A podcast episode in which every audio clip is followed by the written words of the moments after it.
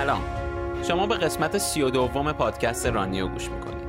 رانیو پادکستیه برای روایت تغییرات. تغییراتی که فعالیت های ورزشی به ویژه دو استقامت عامل به وجود اومدنشون هستند مهم نیست دونده هستید می‌خواید دویدن رو تازه شروع کنید یا هیچ علاقه به دویدن ندارید. مخاطب رانیو همه هستند من سهرابم و با نادا این پادکست رو درست می‌کنیم. در فایل صوتی که قبل این قسمت و بعد از اپیزود 31 منتشر کرده بودم گفتم که من و نادا یه مشکلی داریم که 6 سال درگیرشیم و ماجرا الان به اوج خودش رسیده. خب هنوز وضعیت تفاوتی با اون روز نکرده جز اینکه فقط یه مقدار زمان ازش گذشته و من و نادا هم یه مقدار بیشتر برگشتیم به روال عادی. منظورم از اینکه برگشتیم به روال عادی اینه که از شوک در اومدیم. غم و شدید اولیه رو پشت سر گذاشتیم و الان با وجود اینکه وضعیتمون عوض نشده ولی از نظر روحی حالمون بهتر شده. و تا حد زیادی برگشتیم به روال عادی زندگی اما تو شرایط جدید. توی اون فایل صوتی گفتم که فعلا ترجیح میدم در مورد جزئیات مشکلمون چیزی نگم. فقط اینکه نادا جاییه که دسترسیمون بهش خیلی محدوده و این وضعیت ممکنه برای منم اتفاق بیفته و ما مدتی به صورت نامنظم اپیزود جدید بدیم یا اصلا ممکنه یه مدت اپیزود ندیم. الان واقعا معلوم نیست. ولی می‌خوام بدونید که هم من هم نادا تمام تلاشمون رو می‌کنیم که نذاریم. هیچ اتفاقی ما رو از چیزهایی که بهشون باور داریم و روتینای زندگیمون هستن دور کنه. و هر جا که باشیم از تمام امکاناتمون استفاده می‌کنیم. این اپیزود رو من تکی اجرا می‌کنم ولی توی تم اصلیش و موضوعات و راهکاران نادا خیلی بهم به کمک کرد. و چیز دیگه این که در راستای این که گفتم ما سعی می‌کنیم از تمام امکاناتمون استفاده کنیم بخش کوچیکی از این اپیزودم مربوط میشه به متنی که نادا با وجود محدودیت ها با صدای خودش خونده و من از پشت تلفن صداشو ضبط کردم. این اپیزود از این نظر خیلی ویژه است حداقل برای خود من. و اما موضوع این قسمت.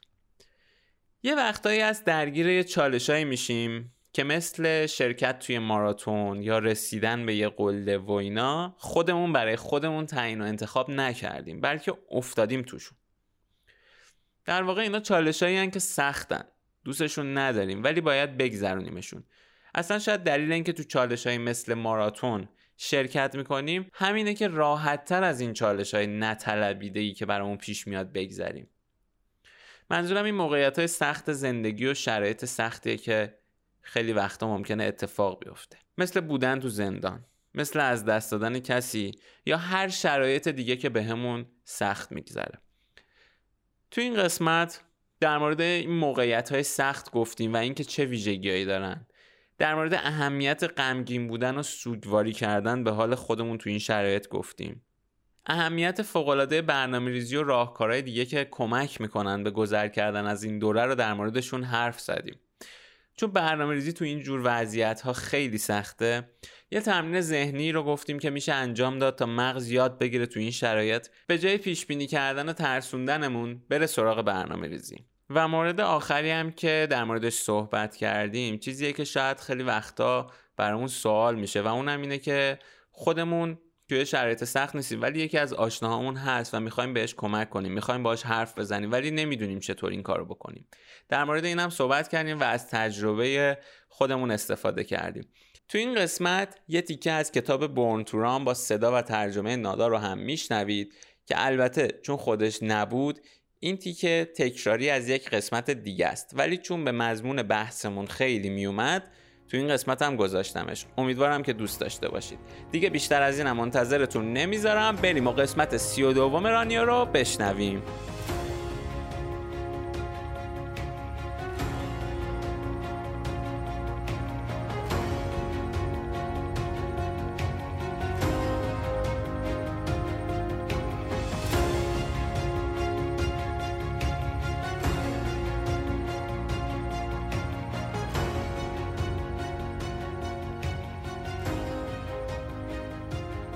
راستش برنامه نداشتم. این قسمت رو تا وقتی نادا برگرده پیش من و پیش هممون ضبط کنم.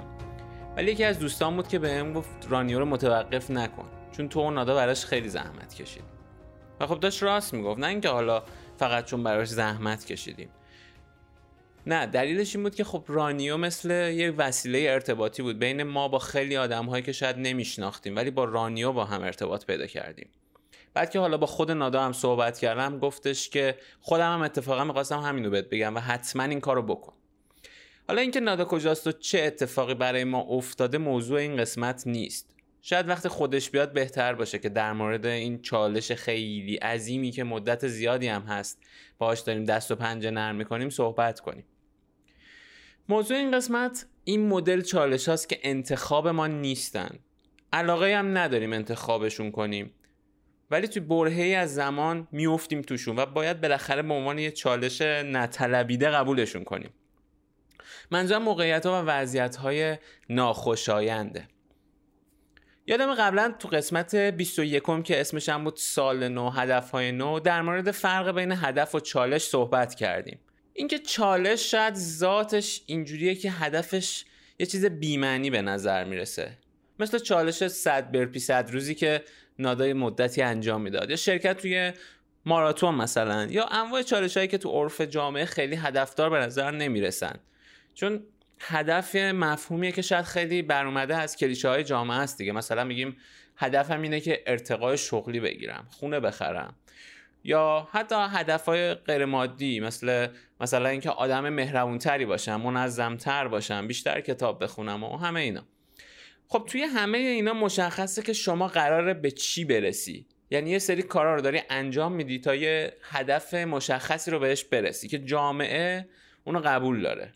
جامعه اونو قبول داره یعنی تو ساختار جامعه ما رسیدن به این چیزها مزیت حساب میشه. ولی چالش خب خیلی تنش مشخص نیست قرار به چی برسی و همینم یکم اسرارآمیز و منحصر به فرد و غیر قابل توصیفش می‌کنه برای بقیه. اونایی که دونده استقامت هستن زیاد براشون پیش اومده که مثلا میرن یه مسابقه ماراتون چیزی برای اینکه توی چالش خودشون قرار بدن شرکت می‌کنن. بعد که مسابقه تموم میشه فک و فامیل و دوست آشنا مثلا هی میان خورد خورد. بعد می‌پرسن ازشون که حالا چندم شدی؟ یا مثلا مقام چی آوردی؟ چون تو ذهن اون آدما کسی که توی مسابقه شرکت می‌کنه برای مقام آوردن و چندم شدن و اینا شرکت می‌کنه. حالا شما بیا توضیح بده. من با خودم مثلا می‌خواستم رقابت کنم. چالش بوده برام. از این حرفا که آخرش هم طرف فکر می‌کنه شما وقت اضافه زیاد داری و علکی خوشی و نمی‌دونم این چیزا. اگر فکر نکنه که شما دیوونه شدی خلاصه فکر می‌کنه که شما بله آدم علاف و پولداری احتمال هستی که نمی‌دونی پولاتو چجوری خرج کنی و داری از این کارا می‌کنی. یه وقتایی هم هست که حالا ما تو موقعیت های قرار می‌گیریم که انتخابشون نکردیم. اینجا یه جورایی انگار تو رو درواسی مثلا رفتیم ماراتون شرکت کردیم. یا اینکه مثلا یه دفعه دیدیم انداختن اون وسط یه اولترا ماراتون 160 کیلومتری و راهی هم جز تموم کردنش نداریم. شبیه دیگه نیست. موقعیتی که همراه با رنج و ابزار اصلی هم همون مثل ماراتون ذهن و بدنمونن. اینا هم می‌تونن چالش هایی باشن که تهش معلوم نیست قراره به چی برسیم. ولی مطمئنا بعد این موقعیت های سخت یه چیزی به ما اضافه میشه و برای همیشه هم با همون میمونه. مثالایی که می‌خوام بزنم از حالا این موقعیت های سخت یکیش مثلا می‌تونه بودن توی زندان باشه. حالا این شاید خیلی عام نباشه و خیلی ها تجربه نکردن طبعا خوشبختانه. یکی دیگهش می‌تونه از دست دادن کسی باشه. که شاید تقریبا همه ما به طریقی از دست دادن رو تجربه کردیم دیگه. از دست دادن کسی که دوستش داشتیم. حالا نه فقط به خاطر مرگ اون کس. یه اتفاقی افتاده و باعث شده ما از کسی جدا بشیم. مثل تموم شدن یه رابطه یا یه دوستی. ولی حالا ویژگی های این چالش ناخوشایند چیه؟ توی مسابقه های مثل ماراتون و ultra ماراتون یه سری ایستگاه ها هستن که بهشون میگن checkpoint کسایی که شرکت کردن می‌دونن. من برای اونایی که نمی‌دونن یه توضیح کوچولویی میدم. مثلا تو هر پنج کیلومتر این ایستگاه ها رو قرار میدن و توش یه سری خوراکی ها می‌ذارن. توی بعضیاش هم خدمات پزشکی یا دستشویی قرار میدن. خوراکی هم مثلا لیمو ترش و سیب و سیب زمینی و موز و نوشابه بادوم زمینی آب نوشابه انرژیزا از اینجور چیزاست البته همه اینا هم با هم تو هر ایستگاه نیست. یعنی تو هر کدومش مثلا یه سری از اینا ممکنه باشه. تو کاپادوکیا Ultra Trail که ما رفته بودیم سوپ و شکلات و اینجور چیزا هم تو بعضی ایستگاه ها بود. یکی از ویژگی های اکثری موقعیت سختا که درگیرش میشیم هم همینه. یعنی همش در حال رنج کشیدن نیستیم. یه جاهایی به این checkpoint ها می‌رسیم. برای مثال مثلا یه زندانی همون مثال زندانی که زدم ملاقات با عزیزانش یا صحبت با تلفن می‌تونه براش checkpoint باشه که روحش رو تغذیه می‌کنه. برای کسی که عزیزی رو از دست داده رفتن سر قبر اون عزیز یا اصلا با دوستی بیرون رفتن که بهش خوش بگذره و همه اینا می‌تونن شبیه اون checkpoint ها باشن. چون روح و روان اون آدم رو تغذیه می‌کنن و باعث میشن که یه جونی بگیره برای ادامه ماجرا. خب این یه ویژگی. پس داریم تعریف می‌کنیم که چه ویژگی هایی دارن دیگه این وضعیت های یا چالش های آزاردهنده. یه ویژگی دیگه که مثلا حالا باز می‌تونیم مثالایی بزنیم مثل اینکه کسی معلول باشه یا نقص عضو یا بیماری داشته باشه اینه که یه وضعیت آزاردهنده وجود داره. یه چیز آزاردهنده وجود داره که ما نمی‌تونیم ازش خارج شیم. یعنی حداقل تا مدتی نمی‌تونیم. هر چقدر هم خودمون رو به آب و آتیش بزنیم نمی‌تونیم. باید زمان بگذره. پس باید بتونیم یه جوری باهاش کنار بیایم و توش بتونیم زندگی کنیم. یکی از قسمت های بورن که تو یکی از اپیزودا خونده بود. یادم نمیاد کدوم اپیزود بود. در مورد دونده اولترای به نام انتیرسن بود. به این اشاره می‌کرد که تو این وضعیت باید با ریتم گهوارهی بدنت همراه بشی و اونجاست که آقا بذار بریم مثلا گوشش کنیم یه بار دیگه. ها خوبه. چون خیلی به نظرم تشبیه خوبی از کل زندگی در وضعیتی که مستاصل شدیم. پس بریم و یه قسمت از کتاب بورنتوران رو با ترجمه و صدای نادا گوش کنیم و برگردیم.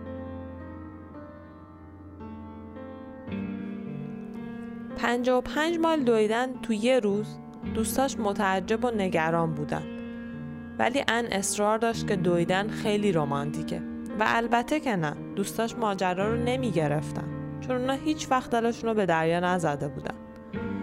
برای اونا دویدن یعنی دو مایل زجرآوری که تنها انگیزه بخشش جین چسبونه. میری رو ترازو افسرده میشی هتمونتو روشن می‌کنی و فقط می‌خوای از شرش خلاص شی. ولی نمی‌تونی با دوی پنج ساعت اینطوری در بیفتی. باید توش آروم بگیری. مثل اینکه بدنت رو توی یه هموم داغ شل کرده باشی. تا جایی که دیگه در مقابل شک مقاومت نکنه و ازش لذت ببره. به اندازه کافی آروم بگیر و شاهد این باش که بدنت اونقدری با ریتم تکون گهواره ای اخت میشه که تقریبا یادت میره داری حرکت می‌کنی. و همین که دلتو به دریای اون نرمی اون جریان بلند شدن از زمین بزنی همونجاست که شامپاین و محتاب خودشون رو نشون میدن.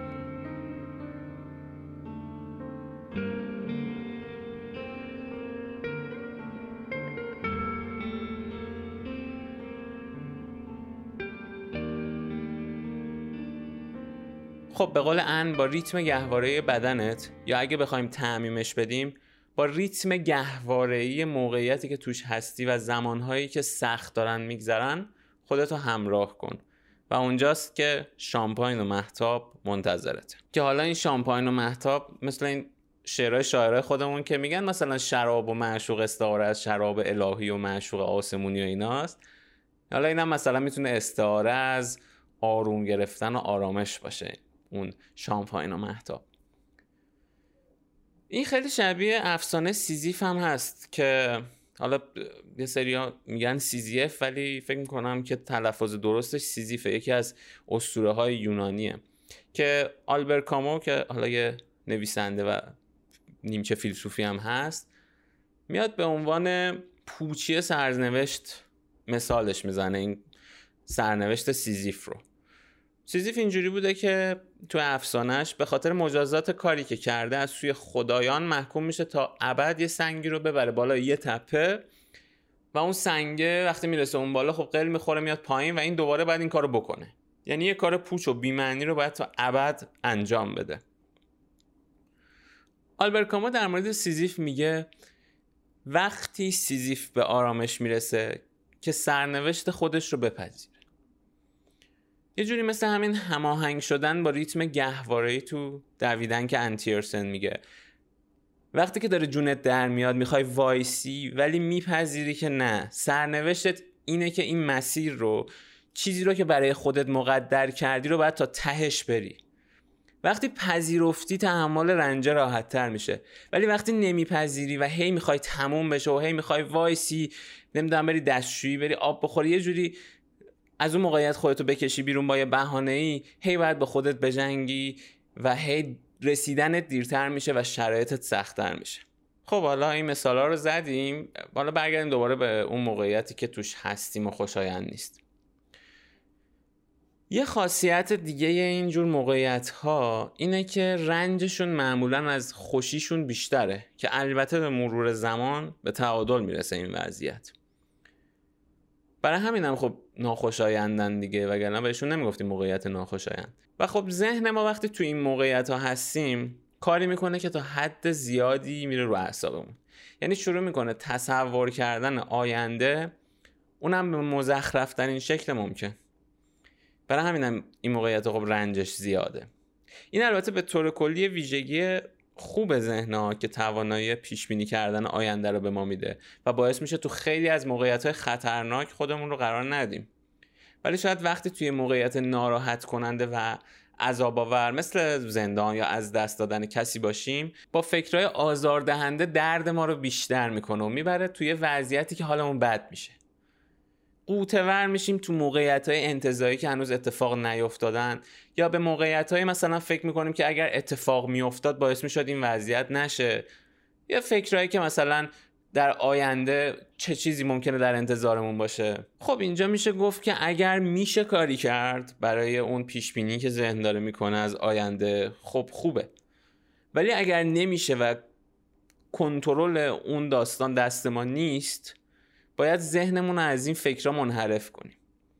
که خب البته این منحرف کردن واقعا هم کار آسونی نیست. یعنی مثلا اینجوری که بگی به فلان فیلم فکر می‌کنم تا ذهنم منحرف بشه واقعا نیستش. خب حالا سوال اینجاست که چه کارهایی می‌تونیم بکنیم برای اینکه مقداری بتونیم تو این موقعیت که ممکنه زمانش خیلی طولانی هم بشه دووم بیاریم و در واقع بتونیم ذهنمون حالا منحرف بکنیم.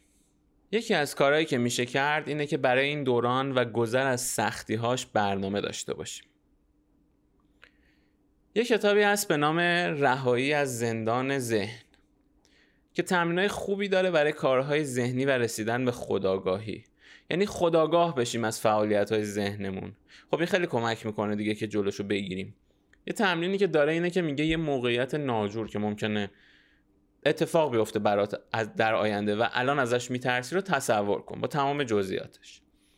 هممون داریم از این نگرانی ها دیگه. مثلا تو فلان امتحان اگر قبول نشم از شغلم اخراج بشم. زنم شوهرم دوست دخترم دوست پسرم اگر بفهمه. از اینجور چیزا که ممکنه آزارمون بده تصور کردنش. و حالا بیا تصور کردن رو تموم کن. بیا براش برنامه بریز. یعنی تمرین اینجوری. اول تصور می‌کنی مثلا سه دقیقه. تصور می‌کنی بعد حالا تصور رو تمام می‌کنیم یه برنامه میریزی و خب چون تمرینه راحت می‌تونی این کار رو انجام بدی دیگه. شاید توی واقعیت مثلا وسط بحران ما نتونیم بیایم ذهنمون رو متوقف کنیم از اون فکر را بگیم حالا بیا برنامه بریز. ولی تو تمرین این کار رو می‌کنیم که بعد بتونیم در آینده خداگاه بشیم به این توانایی ذهن به این بازی های ذهن و بتونیم این کار رو انجام بدیم. خب بعد میاد میگه که براش برنامه بریز. یعنی به این فکر کن که اگر این اتفاق بیفته تو چه کارهایی می‌تونی بکنی برای اینکه بهتر از پسش بر بیای؟ بعد که این کار رو می‌کنی یعنی شروع می‌کنی حالا برنامه ریختن برای اون موقعیت می‌بینی که توی اون فاز اول که داری موقعیت رو تصور می‌کنی چقدر حالت ممکنه بد شه. ولی به محض اینکه وارد فاز برنامه ریزی میشی می‌بینی که چقدر حالت بهتر شد. احساس می‌کنی یه ابزاری داری برای مواجهه با این بحران و بی سلاح نیستی دیگه. برنامه داشتن کارش همینه. باعث میشه اون موقعیت ناخوشایند هر چقدر هم که ناگوار باشه معنیدار بشه و معنی داشتن زندگیه که واقعا باعث میشه آدم احساس رضایت های مقطعی داشته باشه حداقل و بتونه حالا از سختی این موقعیت خودش رو نجات بده. یکی از بهترین مثالا برای این چیزی که گفتم یعنی وجود معنی تو این موقعیت های سخت شخصی به نام دکتر ویکتور فرانکل که یه کتاب داره به نام انسان در جستجوی معنا. خیلی کتاب معروفیه. من پیشنهاد می‌کنم اگر این کتاب رو نخوندید حتما بخونیدش. این کتاب رو دکتر فرانکل زمانی نوشته که توسط نازی ها به خاطر یهودی بودنش به اردوگاه کار اجباری آوشویتس یعنی یکی از ترسناکترین اردوگاه های تاریخ بشر میبرنش حالا آشویتس و اینا هم میگم ولی تلفظ درستش همون آوشویتسه این اردوگاه همونجاست که حالا حتما همه شنیدن اگر اسمشو نشیدنم توش اتاقای گاز و کوره های آدمسوزی و این چیزا وجود داشته. من این کتاب رو خیلی سال پیش خوندم. موقعی که شاید اصلا خیلی از رنج هایی که الان کشیدم تو این سالها رو نکشیده بودم. ولی انقدر تأثیر گذار بود که هنوز یادمه. توصیفی که از اون اردوگاه می‌کنه. آدمایی که اونجا فقط به خاطر یهودی بودنشون تو بدترین شرایط زندگی می‌کنن و اینجوری که خب از وقتی بیدار میشن تا وقتی میخوابن کار می‌کنن و نهایتا مجبورن از دستاشون به عنوان بالش استفاده کنن. دستایی که خودش انقدر خسته است که واقعا نمی‌تونه زیر سر قرار بگیره. ولی چیزی که فرانکل میگه تو کتابش اینه که آدمای اون شرایط رو دووم می آوردن اون زمان که یه معنایی تو زندگیشون مثل حالا یک انسانی مثل بچه زن معشوق یا مثل خود دکتر فرانکل یه کتابی بود که داشتن می نوشتن و به خاطر اون می‌تونستن تحمل کنن اون شرایط رو. یه معنایی وجود داشت براشون برای زنده موندنشون. حالا این معنا می‌تونه چیزای دیگه ای هم باشه و خب موقعیت ها همیشه اینقدر سخت نیست. مثل مثلا بالا بردن توانایی بدن و عضله ها می‌تونه عشق باشه می‌تونه خیلی چیزا باشه وقتی تو شرایط سختی هستیم. چیزهایی که براشون برنامه ریزی کردیم و می‌تونیم ببینیم که داریم به سمتشون میریم. اینا همه معنا دارن معنا میدن به زندگی و باعث میشن اون موقعیتی که توش هستیم یه مقدار راحت تر سپری بشه. خب اینجا به نظرم جاش هست که بریم یه متنی که نادا آماده کرده برای این قسمت رو با هم بشنویم و برگردیم. لازمه بگم که این تیکر نادا از پشت تلفن خونده و من ضبط کردم. بریم.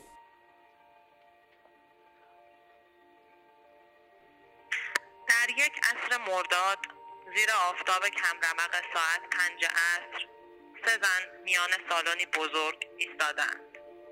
قلبها سنگین و فشرده میتپد چند وجب آن طرفتر از قلب دردی در دست میپیچد.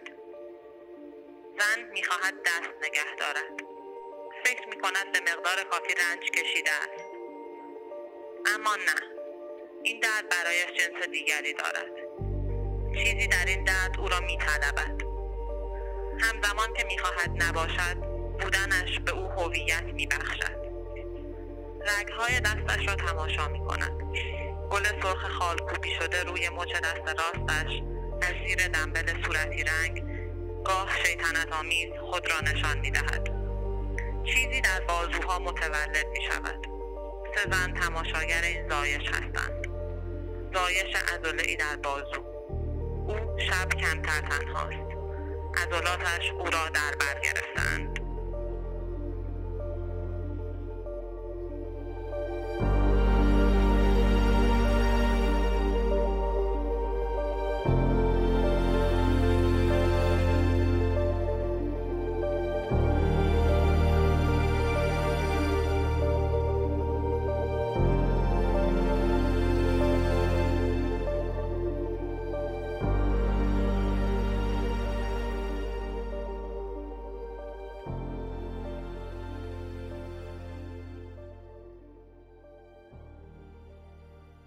خب پس گفتیم که برنامه داشتن می‌تونه زندگی رو معنادار کنه و معنا چیزیه که به آدم کمک می‌کنه برای عبور از شرایط سخت. توی قسمت نهم رانیو نادا از اهمیت برنامه داشتن گفته بود. البته شاید چیزی که نادا بیشتر روش مانور می‌داد تو اون قسمت برای وقتی بود که درگیر روزمرگی هستیم و زندگی داره با یه روال تقریبا مشخصی پیش میره. اما در مورد شرایط غیر عادی و سخت هم برنامه داشتن خب راه نجاته. چون یه حسی که ایجاد می‌کنه علاوه بر اینکه معنیدار می‌کنه زندگی رو برامون اینه که احساس می‌کنیم داریم گذر می‌کنیم. احساس می‌کنیم زمان داره میگذره و ما داریم به سمت جلو حرکت می‌کنیم. بخوام این مثال بزنم. مثلا تصور کنید که می‌خوایم از یه رودخونه عبور کنیم. یه سری سنگ هم هستن که با فاصله تو این رودخونه قرار گرفتن و برای رد شدن از این رودخونه لازمه که از روی این سنگ ها بپریم. اما خب همونطور که خیلی همون تجربهش رو احتمالا داشتیم پریدن روی این سنگ ها سخته ترسناکه و شاید اصلا دلمون نخواد که بپریم. ولی از طرفی هم اگر نپریم خب نمی‌تونیم از رودخونه رد شیم دیگه. نمیشه که تا ابد تو این وضعیت موند. خیلی آزاردهنده می‌تونه بشه این ماجرا. ممکن آدم بگه اینقدر وای میسم تا مثلا یکی بیاد کمکم کنه یا مثلا آب رودخونه چه می‌دونم بیاد پایین. ولی خب راهکار معقولی نیست چون ممکنه خیلی طول بکشه و خب انتظار هم چیز وحشتناکیه تو این جور شرایط. پس راه بهتر اینه که از روی سنگا شروع کنیم پریدن. پریدن از سنگ ها احتیاج به یه نیروی اولیه ای داره. نیروی لازم برای غلبه بر اون اینرسی ساکنی که داریم.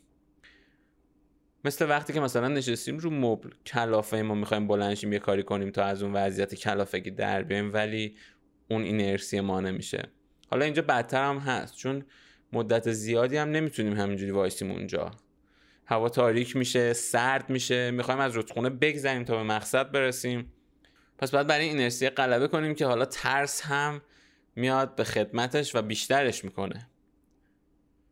برامون راحت تر این کار رو اگر خب قبلا مهارت پریدن رو سنگا رو به دست می آوردیم و تمرین می‌کردیم. ولی حالا که این کار رو نکردیم هم اوکی اشکالی نداره. این می‌تونه یه تمرینی بشه خودش برای شرایط سختتر. پس میایم به فکرهای بد و مخرب که در حال تصور بدترین شرایط هستن. مثل اینکه اگه الان به پری میفتی تو آب غرق میشه و پدر در میاد و نمی‌دونم دیگه آشالاش میشه و این چیزا غلبه می‌کنیم. و این وعده رو به مغزمون میدیم که خب باشه بس هرچی گفتی. من همه اینایی که گفتی رو شنیدم فهمیدم. حالا می‌خوام برای اینکه این اتفاق نیفته این اتفاقا که تو گفتی نیفته شروع کنم برنامه ریزی کردن. پس شروع می‌کنیم. مثلا تو این موقعیت سنگ و رودخونه شکل سنگ رو برای خودمون آنالیز می‌کنیم اون سنگ بعدی که قرار روش بپریم. حدس می‌زنیم کجاش بهتره پامون رو بذاریم. اگر افتادیم تو رودخونه چطور سری خودمون رو به جای بند کنیم؟ و همه اینا که در واقع انگار داریم برای پریدنمون برنامه ریزی می‌کنیم دیگه و خب نهایتا برنامه رو عملی می‌کنیم تا بتونیم گذر کنیم. حالا تو این موقعیت های سخت زندگی چی؟ من قبلش بگم که می‌دونم کاملا طبیعیه که آدم تا مدتی بعد از اینکه یه اتفاق دردناک براش میفته واقعا نتونه کاری کنه و تو اندوه فرو بره. من همین تجربه اخیرم هفته اولی که نادا پیشم نبود واقعا هیچ کاری نمی‌تونستم بکنم و حالم به شدت بد بود. به خاطر اینکه اون تو وضعیت خیلی بدی بود. بعد خب خود من هم زندگیم رو هوا بود. یعنی معلوم نبود اصلا وضعیت خودم هم چی بشه. کم کم از هفته های بعد بود که شروع شد روند بازگشت به زندگی عادی. نه زندگی عادی منظورم از نظر روحیه. یعنی یه ذره از اون حالت در بیای و یکم شروع کنی برگردی به کارهایی که خب قبلا تا حدودی انجام می‌دادی. این روند ولی بعد از فرو رفتن تو خودم سوگواری کردن قصه خوردن و همه اینا اتفاق افتاد. یعنی یه دفعه مثلا اینجوری نبود که سویچ کنم بگم خب دیگه بسته بریم اون کارا رو بکنیم. حالا بریم برگردیم زندگی عادی. واقعا نمیشه. خب انسانیم دیگه. ربات که نیستیم بتونیم یه دکمه بزنیم برگردیم.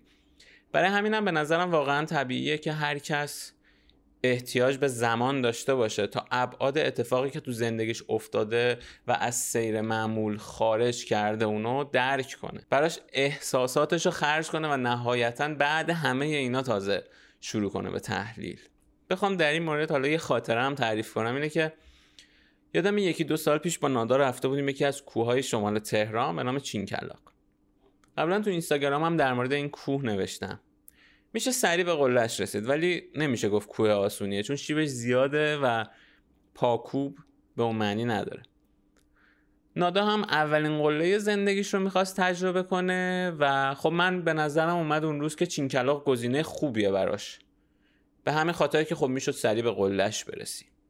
و خب اشتباه می‌کرد. برف اومده بود. البته خب وقتی برف توی کوه باشی به زیاد باشه یه جایی بالا رفتن رو راحت تر می‌کنه. ولی خب وقتی وسایل نداشته باشی اذیت میشی. یکم هم خطرناک میشه. من و نادا هم با کتونی رفته بودیم. دستکش درست حسابی هم نداشتیم. نادا دستکش بافتنی بامزه پوشیده بود و اون آخر که داشتیم به قله می‌رسیدیم انقدر شیب دیگه زیاد شده بود که چارچنگولی بالا می‌رفتیم.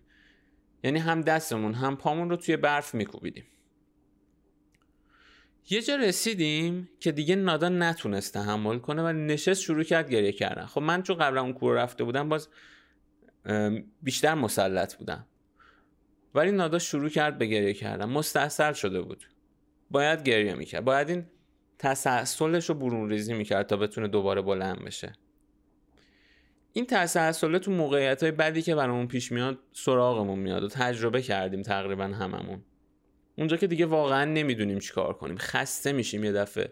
می‌بریم. شاید بهترین کار هم اینه که به رسمیت بشناسیمش و بشینیم مدتی به وضعیت خودمون فکر کنیم و گریه کنیم و برای خودمون اصلا دل بسوزونیم قصه بخوریم سوگواری کنیم و واقعا بدونیم که این کارا از روی ضعف نیست.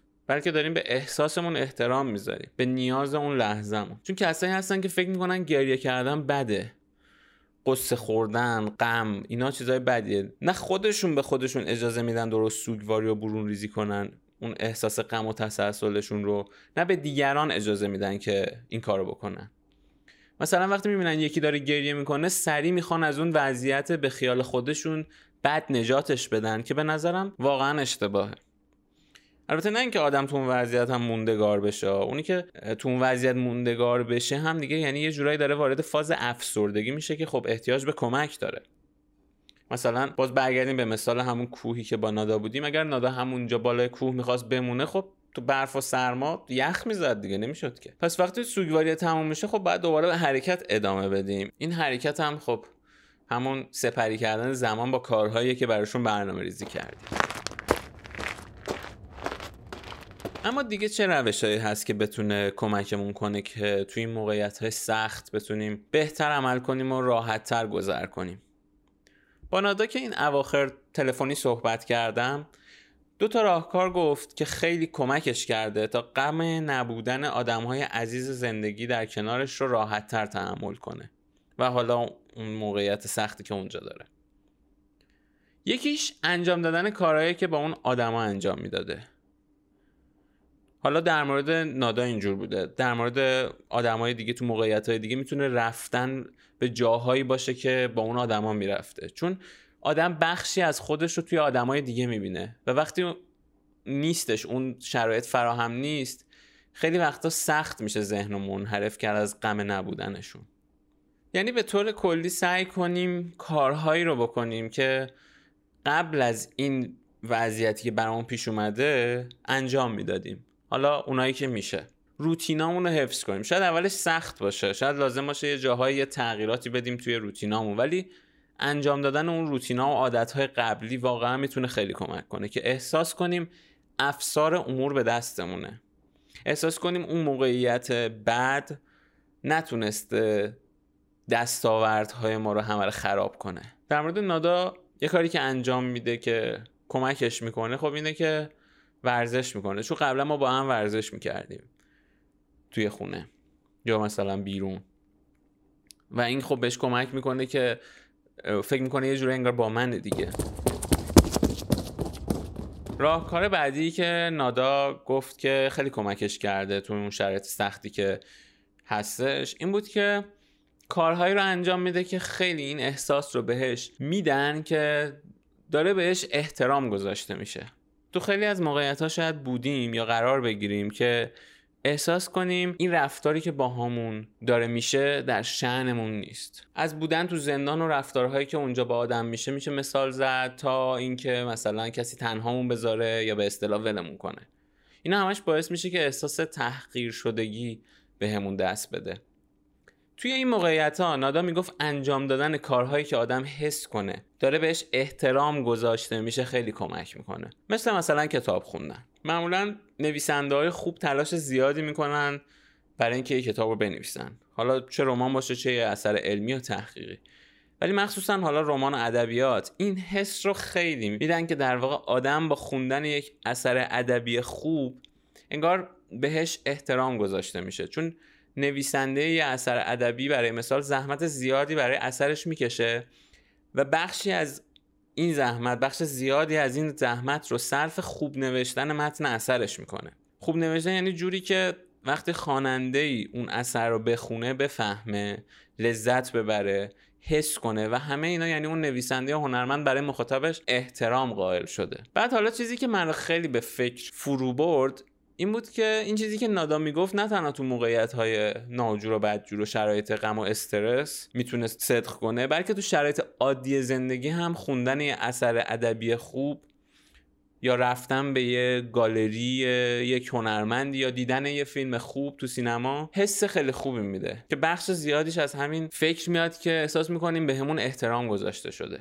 چون مثلا شما وقتی میرید یه گالری و آثار هنری رو می‌بینید اونا همه چیده شده برای اینکه شما به بهترین شکل ممکن اون آثار رو ببینید. آثاری که براش زحمت کشیده شده. یا مثلا وقتی میرید سینما همه چی چیدمان سینما یه جوری تکامل پیدا کرده که شما به بهترین شکل بتونید یک فیلم رو نگاه کنید.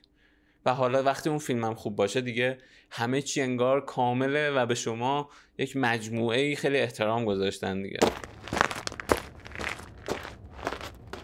خب حالا جز این راهکارهایی که نادا گفت چیزی که خودم تجربه کردم همین مدت اخیر که خیلی می‌تونه کمک کنه معاشرت کردن با آدم ها بود. یعنی یه راهکار دیگه می‌تونه این باشه که ما شروع کنیم معاشرتمون رو با آدما بیشتر کنیم. درسته که شاید آدم حوصله نداشته باشه. مثلا بره آدما رو ببینه باهاشون صحبت کنه.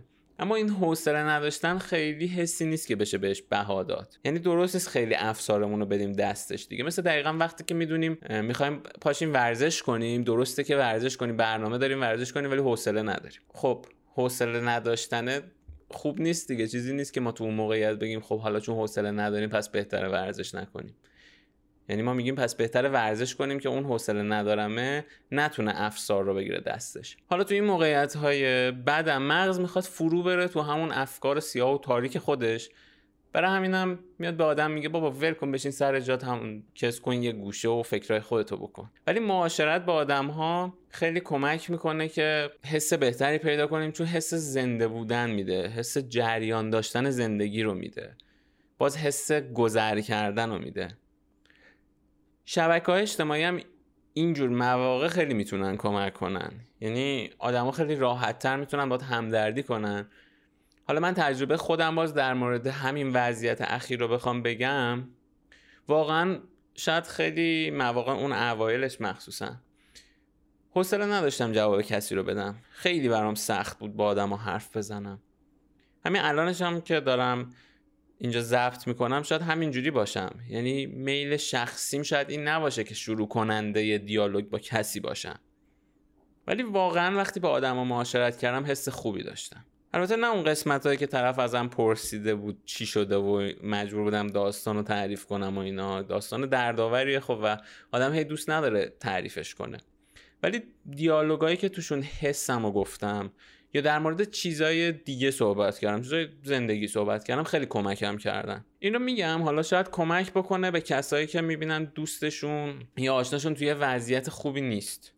تو این وضعیت ها شاید اون آدم مثل من بیشتر از اینکه بخواد تعریف کنه چی شده چه اتفاقی براش افتاده بهتره در مورد چیزای دیگه ازش سوال کنید. در مورد اینکه چه کمکی ازتون برمیاد بهش بگید اگر واقعا برمیاد. اگر هم نه سعی کنید بهش امیدواری بدید. البته نه امید واهی. مثلا من یکی از دوستان می‌گفت من مطمئنم تا دو روز دیگه همه چی حل میشه. حالا این شاید همون لحظه که اینو گفت مثلا من یه دو ثانیه یه حس خوبی بهم دست داد. ولی واقعیتش اینه که خب وقتی که میگذره میگی تو از کجا مطمئنی؟ بعد احساس سرخوردگی به آدم دست میده. امید واهی واقعا به هر شکلی مخربه. خب نهایتا اینو باز برای اونایی میگم که خودشون تو وضعیت بدی نیستن ولی یکی از آشناهاشون تو این وضعیته. میگم این تجربه منه و شاید کمک بکنه. اینکه زنگ می‌زنید پیغام می‌دید هر چیزی حالا هر جوری که می‌تونید اون آدم رو دعوت به معاشرت کنید ولی حتما این کار رو بکنید. فکر نکنید الان اون آدم تو وضعیت خوبی نیست. و بهتره بذارید تنها باشه. مطمئن باشین اون آدم اگر اون لحظه هم حوصله شما رو نداشته باشه یکم که بگذره وضعیت روحیش تغییر می‌کنه. و آدم هایی که باش ابراز همدردی کردن حالش رو جویا شدن و خواستن بهش امیدواری واقعی بدن تو خاطرش میمونه.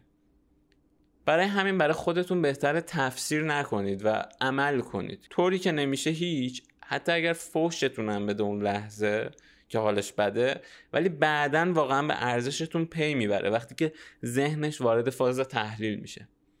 این تجربه من بود. برای من حداقل می‌تونم بگم صدق می‌کنه. خب خیلی ممنون که به این قسمت هم گوش کردید. یادتون نره که ما رو به دوستاتون معرفی کنید. حالا از هر طریقی که خودتون می‌دونید. و اینکه خیلی خوبه که رانیو رو از طریق اپلیکیشن های پادکست مثل کست باکس یا اپل پادکست بشنوید. و گزینه subscribe رو هم بزنید که هر قسمتی منتشر شد سریع متوجه بشید. به هر کس هم خواستید رانیو رو معرفی کنید خوبه که اینو یاد بدید که از اپلیکیشن استفاده کنه و subscribe کنه و اینا. اصلا گوشی رو از دستش بگیرید خودتون این کار رو براش بکنید. امیدوارم به زودی با خبرهای خوب پیشتون برگردیم. من ولی کلا بدونید که ما تو هر موقعیتی باشیم سعی می‌کنیم بیشترین استفاده از اون موقعیت رو با توجه به امکاناتی که داریم بکنیم. و به نظرم همین درسته. یعنی ممکنه یه موقعی آدم خیلی محدود باشه امکاناتی که داره ولی بهره نامحدود ببره از اون امکانات. تلاش کنه بهره نامحدود ببره.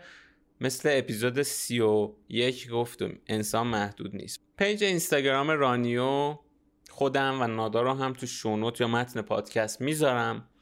کانال تلگرام رانیو رو هم خوبه. اگر عضو نیستید عضو شید. چون همه قسمت ها رو اونجا هم می‌ذاریم به اضافه مطالب تکمیلی و موسیقی های هر قسمت و قسمت برونتوران و همه این چیزا. پس تا قسمت بعد که امیدوارم خیلی زود ضبطش کنیم و البته دو نفری باشیم خدا نگهدار.